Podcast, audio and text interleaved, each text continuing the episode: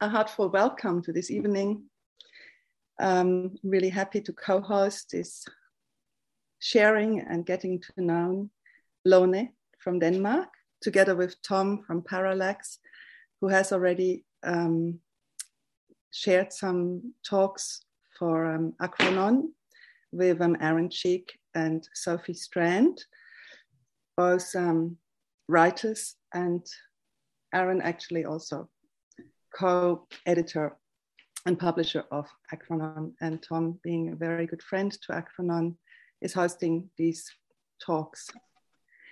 Um, so tonight, what we're doing is the start of just meeting um, some of the writers of Achronon and some of the artists in this case, and sharing on the topic of planetary consciousness and wisdom.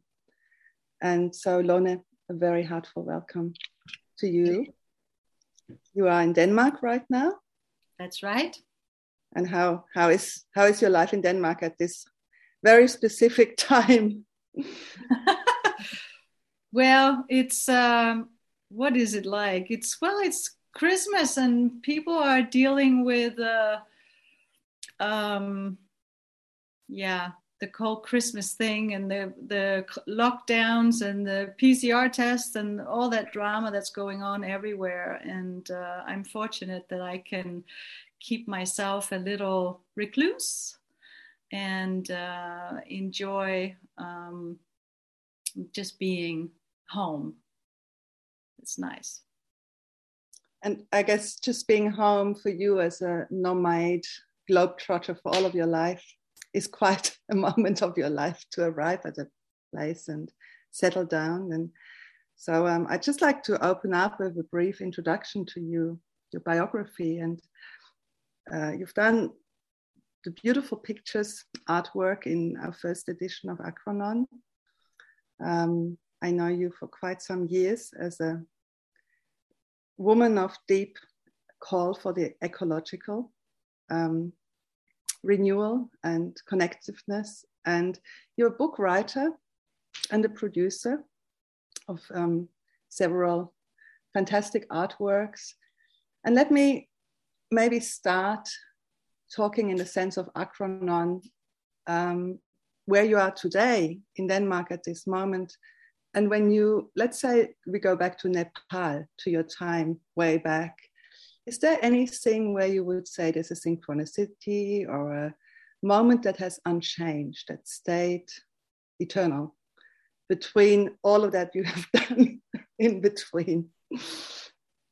Um, you know, I think the uh, the dance with or the quest for a sense of freedom is probably a constant in my life, and it's um, it's been a, a driving force. um, and I, when I think about the places I sought and felt resonance, it's been uh, Nepal, which has been very much uh, for the Western traveler a place of freedom. Um, San Francisco, California, a place of uh, freedom and self-actualization, and uh, and so you know, and then in recent years coming back to my roots, um, it's been sort of another uncovering of what um, this quest for freedom actually is about. Um, like different aspects of freedom, I've been able to explore and examine, and uh, to be now home um, has been an odd experience because you know when you've been out for a long long time coming home is not uh, is not what you expect. Uh, the home that you left is not the home that you return to. And in fact you don't have a home. You have a recollection of a home.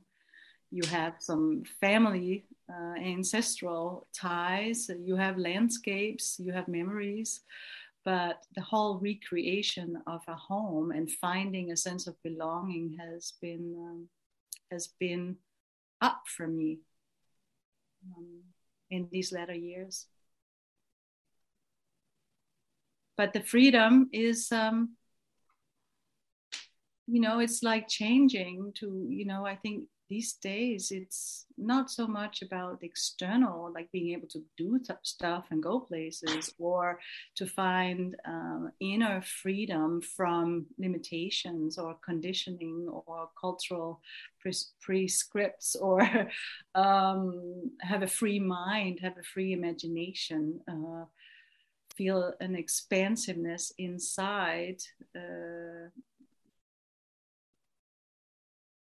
I think now, having experienced an outer um, and maybe a physical limitation, just in terms of uh, illness and um, midlife, and and then you know the, the the whole world has been through this strange process of locking down and opening up and locking down and opening up. So this sense of freedom is shifting. I don't know and where, but it's shifting. Particularly as artists, right? Um, that freedom is still quite luckily um, accessible as to write. We can write. And I think in your artwork, you have um, embodied the art of rewriting stories, rewriting narratives, rewriting your own identity also, and the identity of many that you photographed and um, portrayed so there is freedom in artistry. But then a question that I would like to explore tonight is um, where does the creative impulse come from? Or even, as you say, through illness and fatigue or external restrictions, how does the artist keep the connection to the planetary, to the wider, to the unchanged source? That wants to be manifested. So, how are you feeling at this point in your life compared to maybe earlier years where it was like a real must and a real I have to. I remember when you came up with your beautiful book um, Unwheel, Unwhale. Um, you said no matter what, it has to be born it has to come in the world. It doesn't matter if I lose all my money or my jobs or whatever, but this book has to come out. And you did it. But so, you know, if we want to talk about resilience tonight, also, where at the moment in your life do you feel you can draw from? Um, inspiration, maybe is the right word. Hmm. You know, it's interesting because um, when you invited me to this conversation and, and the word embodiment was sort of part of the invitation or the possible topics of tonight. And, you know, when I think about my journey of basically, I think it's been sort of an interesting journey from experience a delicious kind of embodiment, like really coming home and living in your body and feeling alive and vital and juicy and creating from that place to also now having had the experience of um, for those of you who, who don't know me here i just uh, you know i i just want to so you know what i talk about. Like i've last couple years i've uh, had some some uh, illnesses, some nerve pain, and then I had a, a, a bout with COVID uh, that really put me down. Um, so that's like the things that you imagine would never happen to you actually happen to you, and um, so to be embodied in pain when your body hurts and your soul starts to hurt you know it's a whole different um, experience of embodiment and to stay with it uh, is becomes a challenge because most pe- most of us want to escape and transcend any kind of uh, discomfort or dis-ease. Um, so I, I, find that has been such a, a, a strange mirror like the opposite you know so to be creative in that space when you're in pain um, has been very very difficult and um, and I know that there's this um, there's a lot of artists and writers. You know, they they must have crises and drama and you know they must be drunk you know to express. But i think for me the expression comes from love. And it doesn't mean that i'm in love and you know it's all but but it comes from that place in me that um, that's connected. That's that you know the sort of like the fierceness of the heart you know um, it doesn't need to be pretty but it it's it can be raging but it comes from that place. And in a way so that the basis of it is is love love for the world love for an idea love for um, expression. Um, so i don't know like maybe it would be easy for us right now to create art that's full of rage but i think the whole world is in some strange raging fire.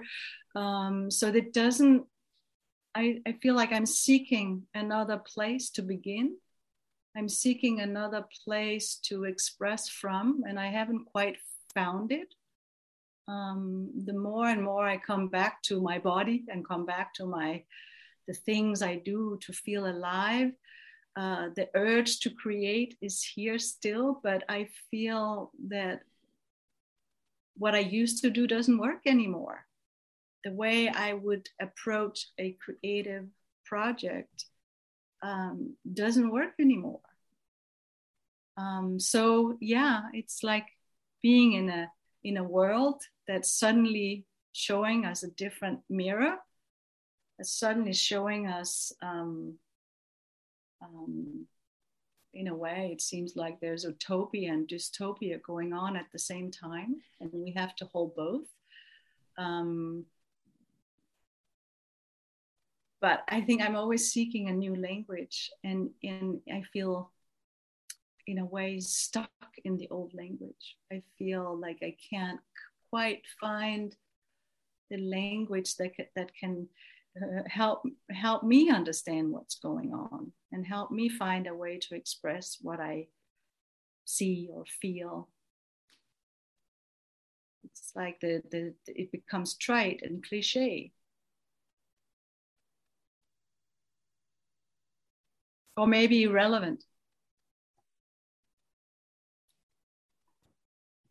well i think it's super beautiful you know this this topic about you know pain and art and how does that belong together? Because i feel that um, in a lot of ways that if you get out of the furnace you know and and cleanse yourself through the pain then the artwork is true in some form and you get rid of all the fat let's say mm. and that what comes out is somewhat true you know? Because you proved it to be true you know you you didn't and i think that is true for every art you know for every you know kind of pain be it like from the soul or from the body it's like if, if you push through and, and actually produce something that is beautiful no no to, to push through the pain it is beautiful you know because it hmm. yeah in a sense it's the it's it's the process not the product you know it's it's the yeah. Yeah. Exactly. And so the question is why do art no? It's like the, the question i asked myself because like i do art in, in this sense because i want to realign myself and i want to make sense of of the world and the pain i'm living in in that moment. And so there's like this this moment. I don't know if you feel the same. Yeah. Yeah, I think for me it's it's it's there's always been this drive to to have the experience to um and then you know the art becomes sort of like an afterthought it becomes sort of a way to process and and and maybe trying to distill what it was about or what it meant Right. Uh, and I think what's um, sort of in our pre-talk to this talk, we we we talked a lot about um, this the sensation of dissolution, both in our mental bodies, our our minds, and reflected in the world as well. Like how we knew the world to be is sort of uh, dissolving, and what we hung our hats on, like we claim to be this is the order this is how things work this is who we are you know this is you know all that is sort of dissolving. And i i find that that has also been my experience. Um and and and so you know I, I i remember i like to say that beauty always rises from the rubble. Um and I still hope that that's true. we all hope that. uh, yeah. I imagine also when knowing you, you know, we meet, we met in Paris for a coffee. We went climbing mountains in Switzerland, and your life was so um, inspired by being on about and so, how do you deal now, also in Denmark, in the long winter, in the dark? How do you, how do you deal with this? It's not new anymore now, but it's becoming normal isolation, social isolation, not being able. You flew back to San Francisco every couple of months and swapped countries. What does that do with you? Oh, I don't even want to know. um, well, possibly because of my health, I have been helped along, you know, just having to accept that, okay, that kind of life I just can't handle right now anyway. Um, but it's true, it's a different, like the restlessness in my soul is, um, I suppose, has been. Um, I wouldn't say numbed out, but there's been a little bit of put on hold. Um, so I haven't been bothered of it, but I do feel like, and possibly this is again, where do we derive, inspiration? And I think the, the, the movement and being in movement and having um, having had meetings with different cultures and different consciousness and you know like it's been a, a very inspiring. So to suddenly be isolated and now i'm you know uh, living with a, a man and which has also been new but still it's fairly isolating for two people who both used to be out and about. So um, it's different kind of cauldron and it's a different way of um, i feel it's almost like slightly um, i wouldn't say dysfunctional but there's something about um,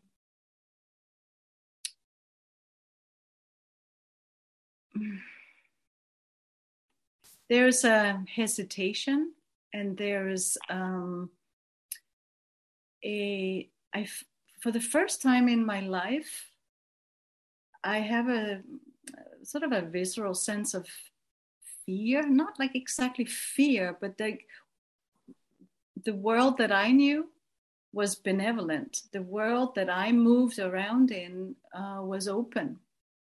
Uh, so now uh, maybe I'm just in, in, in sort of a um, you know i, I don't want to have a different experience than the one i had because i loved what i had. So i don't want to ruin that experience by now being in the world that's fearful and closed down. And uh, but there's also another sense that i'm not as comfortable. So it's it's very bizarre actually. And it, it, i feel a bit stunted. And now that i'm circling back to the creative impulse i think it's also having an effect on creation. Um, like looking for another way of feeling joy, another way of feeling ignited. And you know you could scan the internet you could scan the internet you could you know like you can but where do you have that meeting we used to have in person you know? That's um there's like a hunger but it's not a hunger to throw myself out to the lions or you know like but there's a hunger for that kind of meeting meeting in the flesh, meeting souls embodied, like meeting and and being in that kind of dance. I miss that very much. Yeah, I think it's become much more significant who we meet and how we meet and um, I guess when we come out of this and can socialize again one day, normally I wonder how things will have changed. I mean, will we put more value, more care on how we spend our time with whom? I don't know how you guys feel, but when I see movies of 10 years ago and I see people in the movie act normally, it seems to me as if I'm watching a world which I'm kind of forgetting a little bit. You know, I see them shake hands and hug and do this and sit with each other in coffee shops. I watched a beautiful movie in, played in Paris recently, Before Midnight. Um, I think it was called. And they were sitting in the coffee shops and even in those days smoking and having a glass of wine and chattering. And I, I looked at it as if it's something foreign to me, you know. So um, how is it in how is it in Spain? How is it in in um, Palma, Tom? How, how is social interaction going there? Well, I mean, the uh, I think what Lone said, you know, that the world was benevolent at, at, till some point, and you know, globally, the world has just changed completely, you know, for everybody, and so the world from let's say 1999, that world is completely gone, you know, with the Twin Towers and surveillance scandal and now COVID. And we're living in a different world now. And I miss that old world too, you know, this freedom. And I mean, the Spaniards, they're all, you know, um, they don't really give a shit about, you know, if you read the articles, they're, they're doing lots of fiestas in Madrid. Here you have like the, the same regulations basically like everywhere else. So something's falling away, and what is appearing instead? You said, Lone, anxiety or even a sense of collective paranoia. Um, but there must be good things also, right? I mean, in my case, more time, more stillness, more um, less stress.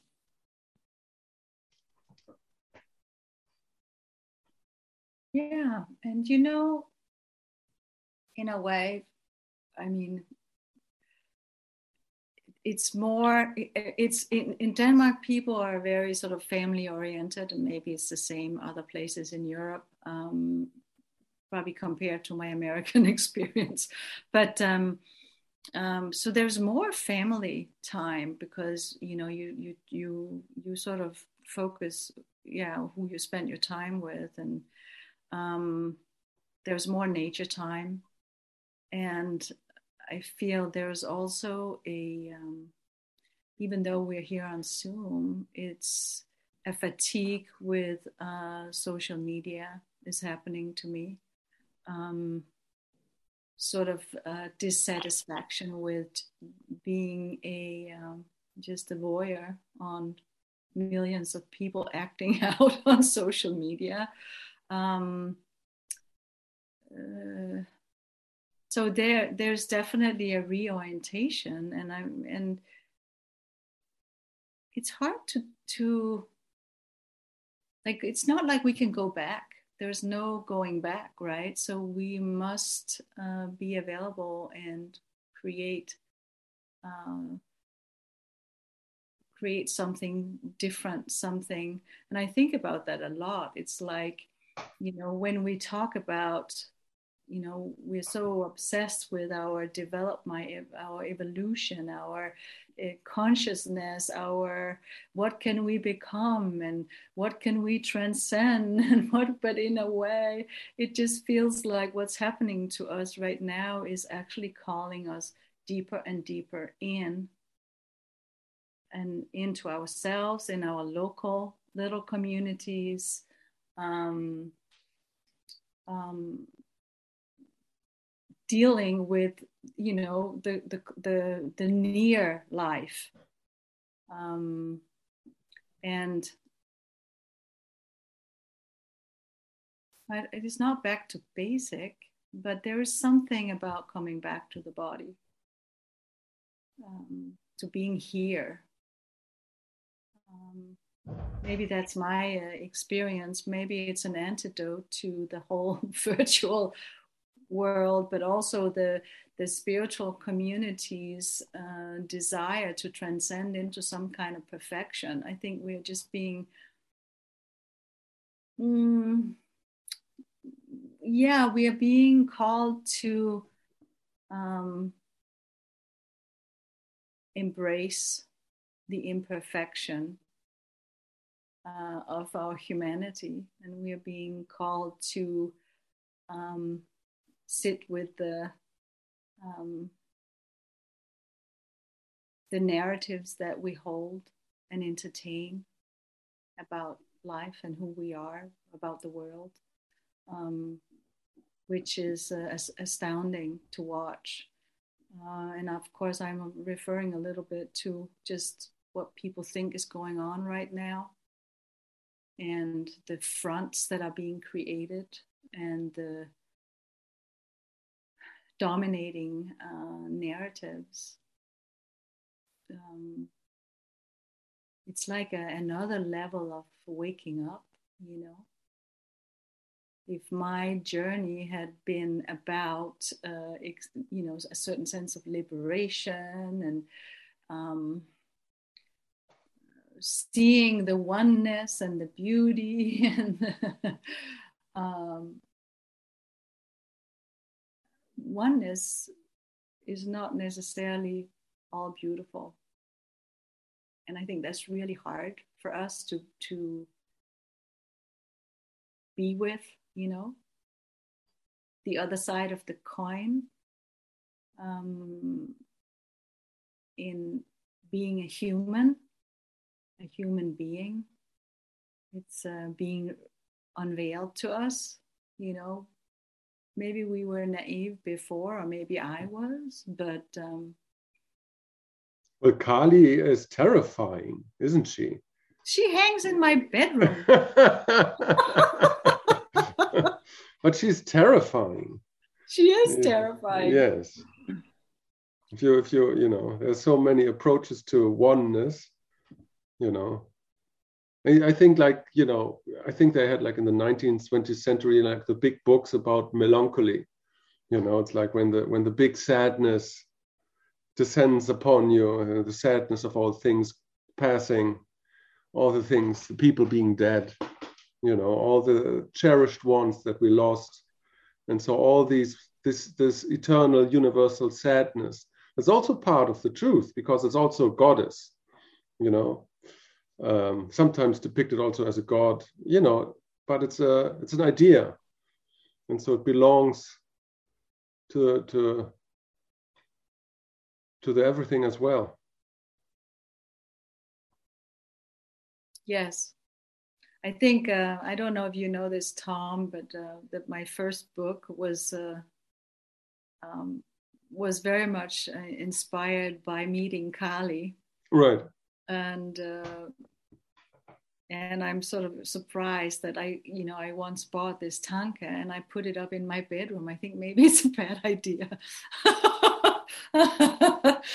but um, no, I don't think it's a bad idea because it's like there, there probably was some something in you that thought uh, you you need this kind of god meditation you know it's like yes but she's there depicted in different colors and right. different aspects of of uh, the the great liberator so right.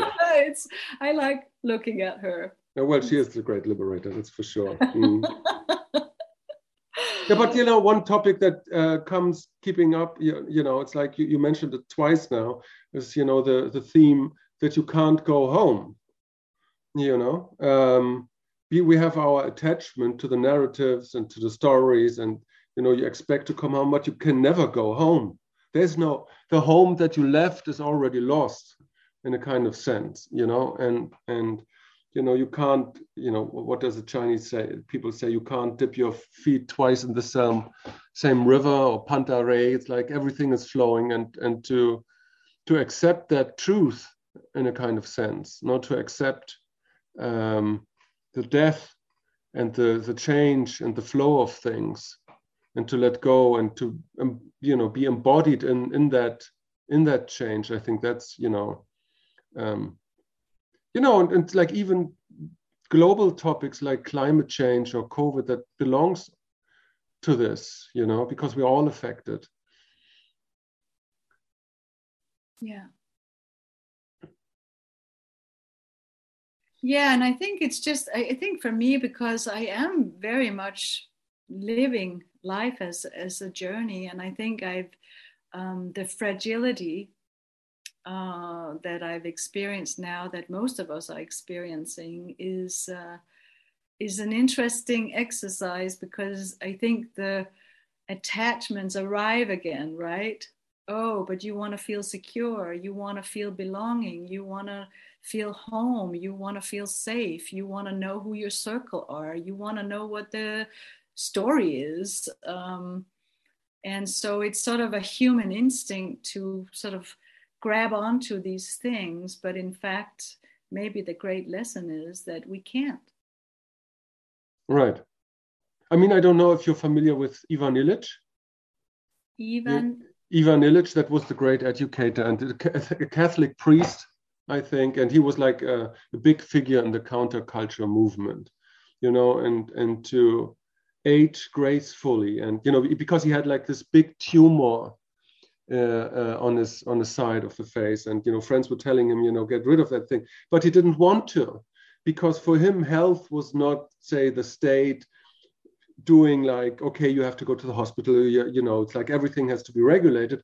For him health meant something like um, to be able to deal gracefully with pain and and with with dying and with all of this. And because you know i think especially in the in the you know uh, second part um, of life you you increasingly have to deal with those things and have to you know as a you know as a way to you know um, in, in the Ivan Illich sense to, to, to, to get to some wisdom you know to understanding of what is what you know what is the other half of existence all about. You know i'm you know that's how i understood his his his writings. But it makes a lot of sense. I mean i know that you know as uh, cultures we are obsessed with the youth and forever living forever. So it's i think maybe all of us have a little bit of a a, a wake up when we realize, oh, time time is running out. Right. Um, and yeah, it's um, you you have to find you know it's like I find that it's um, it's I think you know to try to fit into culture and be in a conversation uh, with the culture that you live in or the the society that you live in um, you know i think you meet a little bit the ageism. You you meet like the sudden realization that you can't just do what you've always done the the the, the people around you, the society around you expect or don't even see you or expect you to behave in a certain way or be different or um, so I think I've sort of started to bump into that and that's sort of like um, astounding, right? Because inside, again, back to the timeless, um, I'm still me. You know, like of course. my outer my outer expression is is changing, my body is changing, and my views are, are changing in the fact that um, or my values are changing. Um, um, but the core me is still there, and sometimes it feels like a 16 year old. Of course. Yeah, but that says a lot about our culture that it favors, let's say, nowadays uh, more the Kardashians than it favors people like Gandhi. I mean, there's no Gandhi like figure at the moment. And that, but there are like thousands of Kardashians, and that is so weird that, you know, it's like that is so one sided, you know, because because there's wisdom in in that and you know in in having dealt with life and to know a thing or two and that that society doesn't really cherish that. This is kind of weird.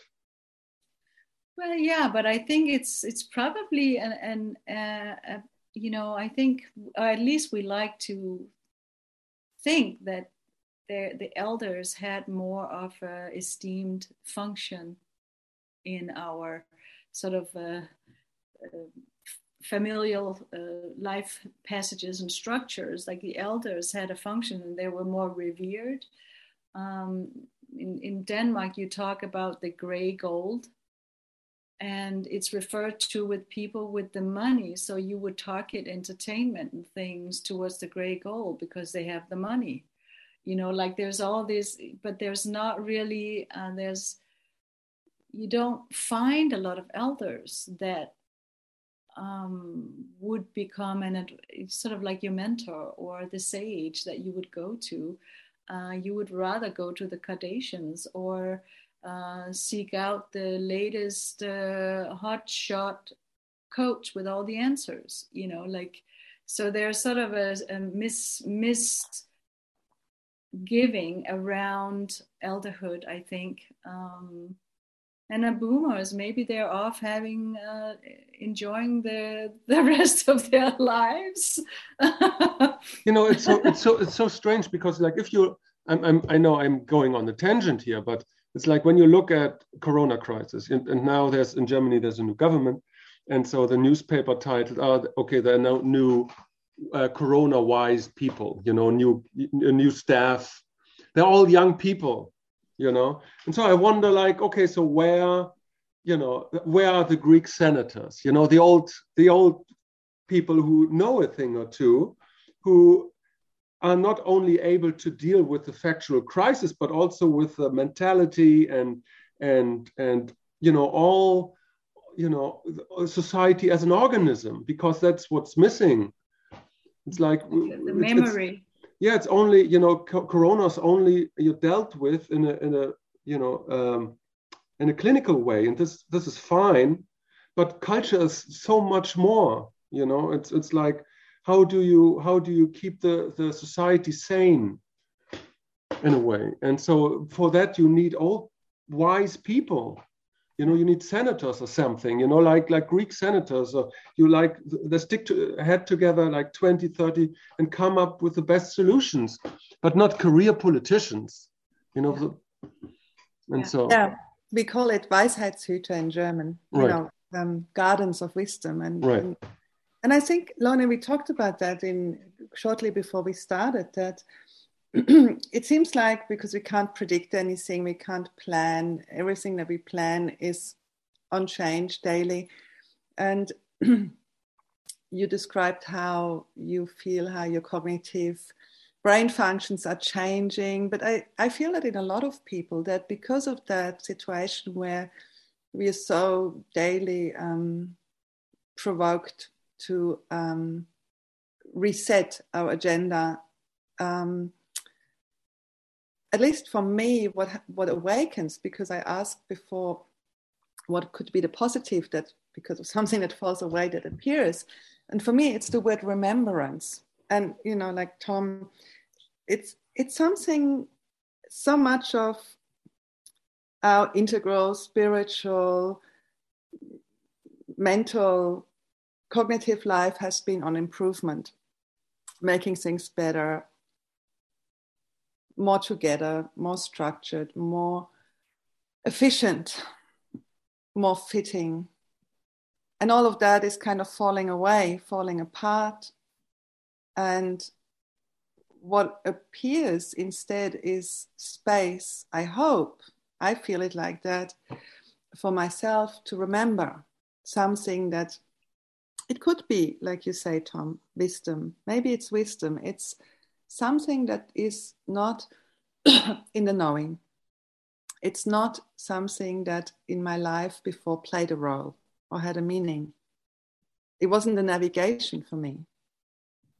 And when I say wisdom, what I mean, it's like hearing the really old ancient song lines, not the ones of the Aborigines, but the ones of my own Urgrund, you know, like we, we spoke about that, or you and Tom and Aaron spoke about Urvertrauen, primordial trust. And it feels like when we speak about unveiling, unveiling, as if this crisis forces us to access primordial trust in a new way, in a different way than our brain has suggested to do it. And so, this anxiety that a lot of people go through right now seems for me like the brain um, squeaking and um, screaming out for navigation. And so we are navigated and we are held and we, we hold the whole as planetary wisdom. We are a part of it, but we cannot at the moment it doesn't make sense anymore if we use the brain to structure our next day, week, two weeks. At least for me, I don't know who's going to be here for Christmas. Maybe I'm going to be alone. Maybe it's a new regulation. Maybe um, there's another regulation at the border tomorrow. I don't know. So there's a part in me that panics with that thought oh, Christmas, I don't know. Maybe we're not together this year. Maybe I'm all alone. And at the same time, because that is taken away, all that rush for Christmas and all that planning and all that anticipation, a deeper feeling emerges, another feeling that doesn't come from the normal, normal everyday social structures we're usually bind in. And, and to me, that is that is something um, that comes strangely with Urvertrauen, which I, I think I told you, Tom, recently. There's more anxiety in me than ever and more Urvertrauen at the same time. As if, as, it's as if primordial trust, as if they go with each other. The one does not awaken without the other. Yeah. It's like when um, I mean, when the like the centers that we give authority to, be that uh, you know in the old days the teacher, the doctor, the the president, the, uh, or the symbols, you know, be it the World Trade Centers or uh, other, Notre Dame. Yeah, yeah. When those things um, sort of loses the authority or we lose the trust in those um, centers or structures or institutions or people. I think there's just been com- a more and more of a squeeze in terms of what, where do we find that primordial trust? Where do we find the center? Where do we find the I suppose, the self authority in a way. And I think when the world just goes bonkers and and, and everybody's is trying to create order and everybody's trying to go about their lives and keep it as normal as possible. Uh, everybody's trying to find the truth because there must be a truth. There must be you know like so this whole terrain um, kind of requires us to find another place to f- find sanity to find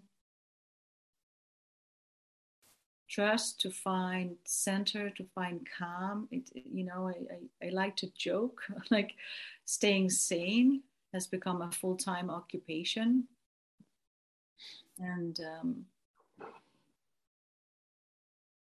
which is kind of a adding to the yeah the anxiety but i i kind of get you Cordula it's like inside the anxiety you must develop strength. You must develop endurance and resilience. You must because you can't function in anxiety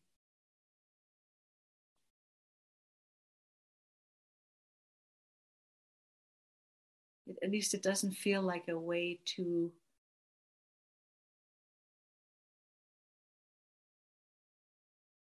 it will put you at odds with life.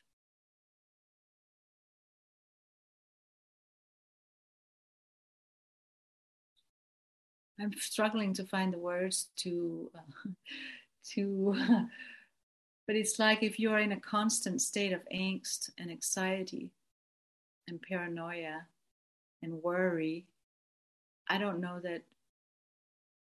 Is that living? Like, are you then?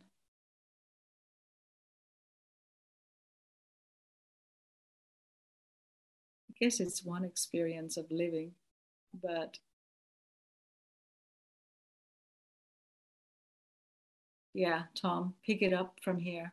Yeah, well, I mean, if I can chime in, but you know, my daily experience because I find it kind of funny. It's like uh, getting not crazy is a full time, the full time job, and this is like kind of true because, you know, for me, you know, it's it's it's all about self alignment, let's say, right? And so, you know, I always try to be well and good aligned, and you know, and it's, it's like like dancing on the needle.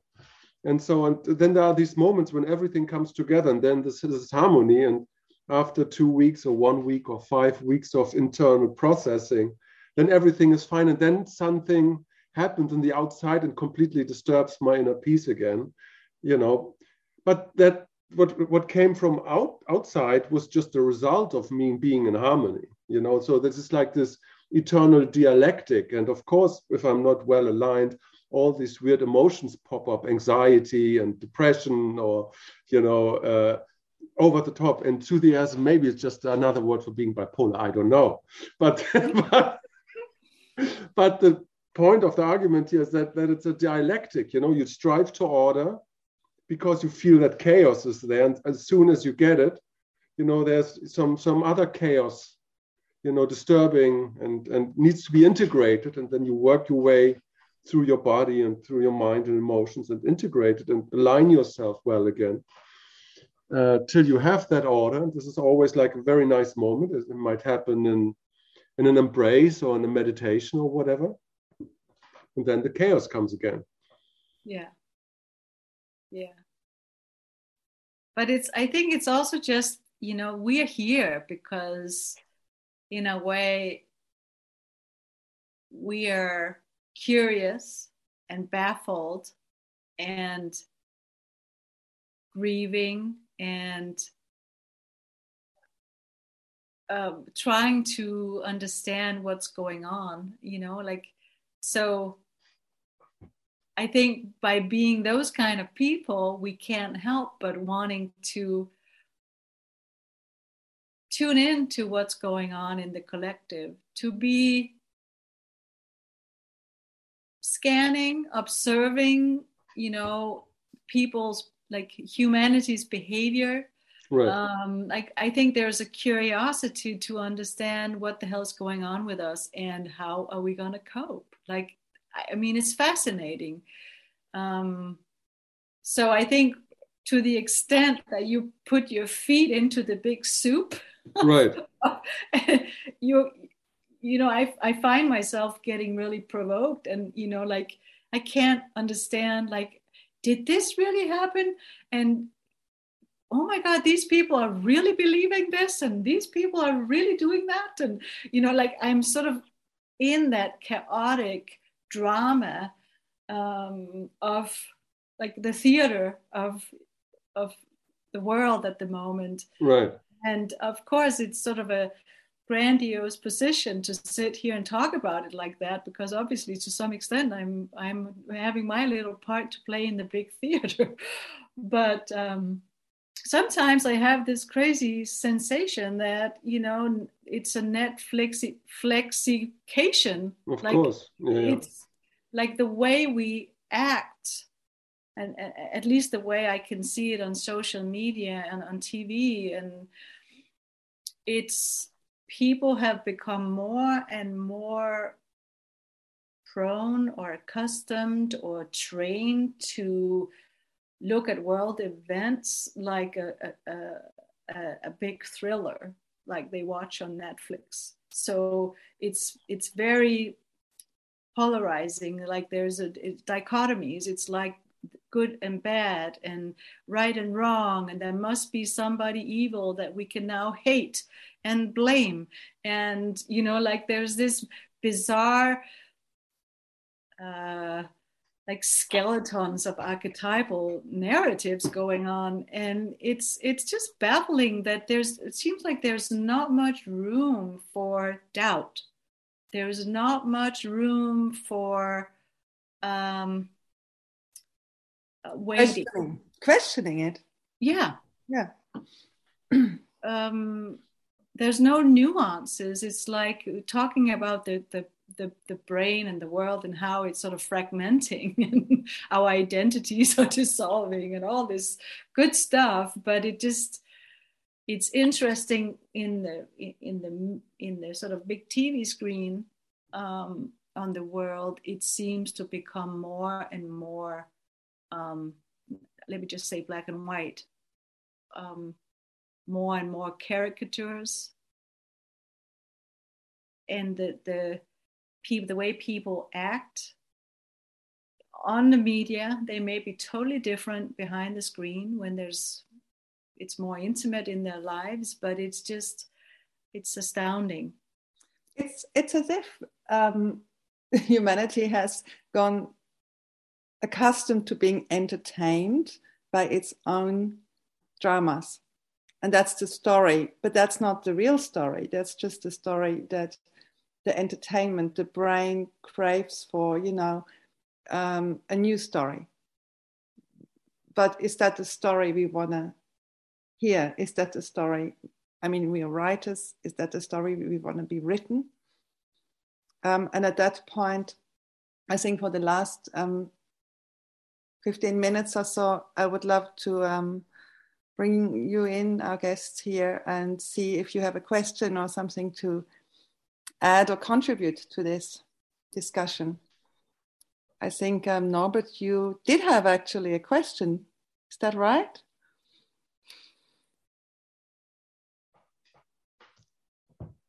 Question now? Not now. No. It's dissolved. hmm.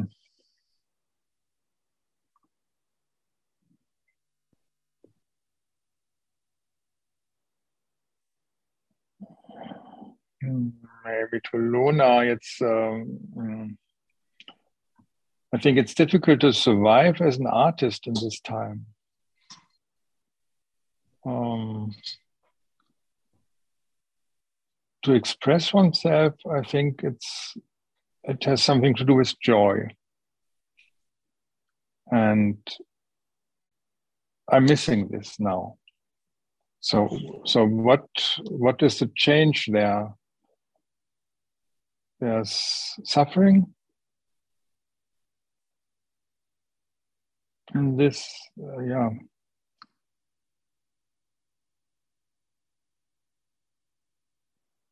And so there's a new question inside and how to express this.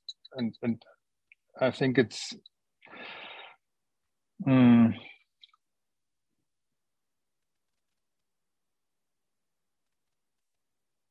um, so so you have to do something that you don't want to that's not your own you,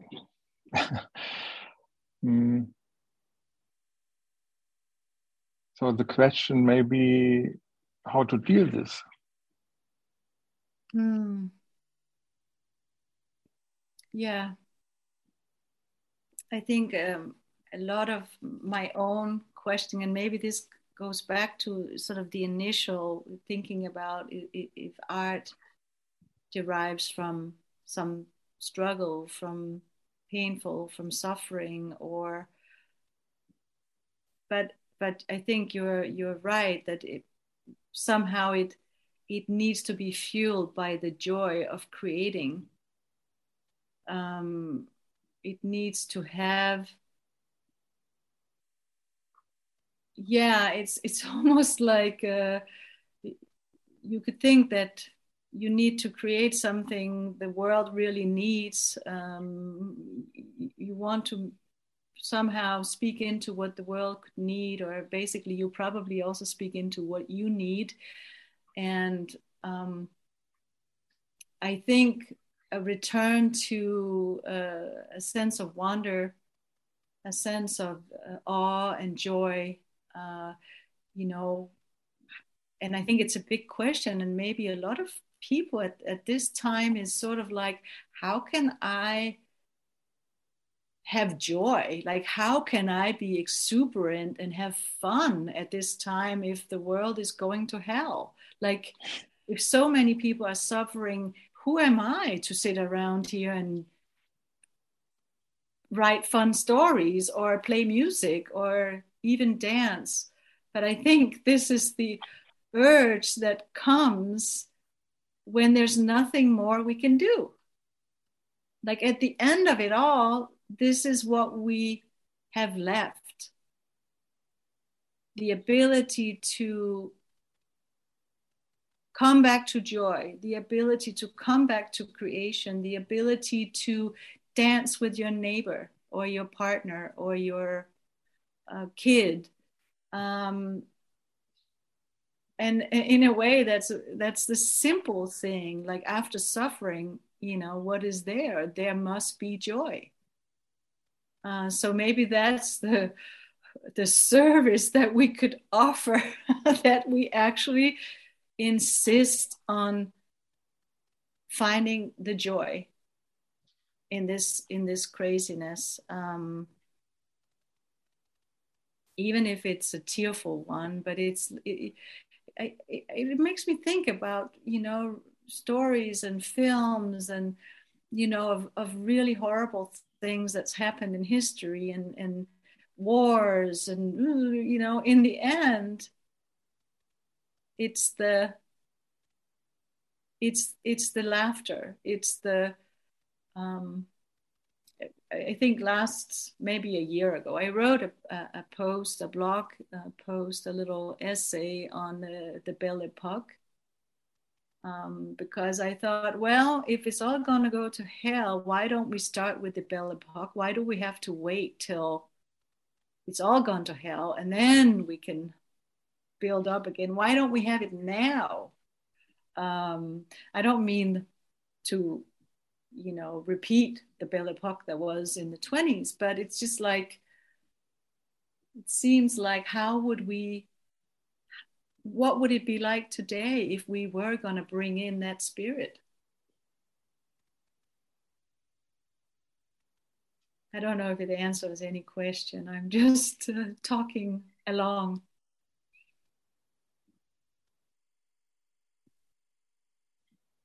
I think that was a beautiful end word, Lorne. I think um, you said it all. and I think that's why it needs storytellers and ancient Weisheitshüter and artists and poets and people with a bold heart and a big mind and beautiful. Thank you. Thank you for this sharing. Thank you also. Thank you for having this uh, meeting. You know, it's uh, it's uh, it it it fills a little bit of the empty space that's been created you know it's like maybe the the solitudes um, we are in to some extent is creating space for conversations like this.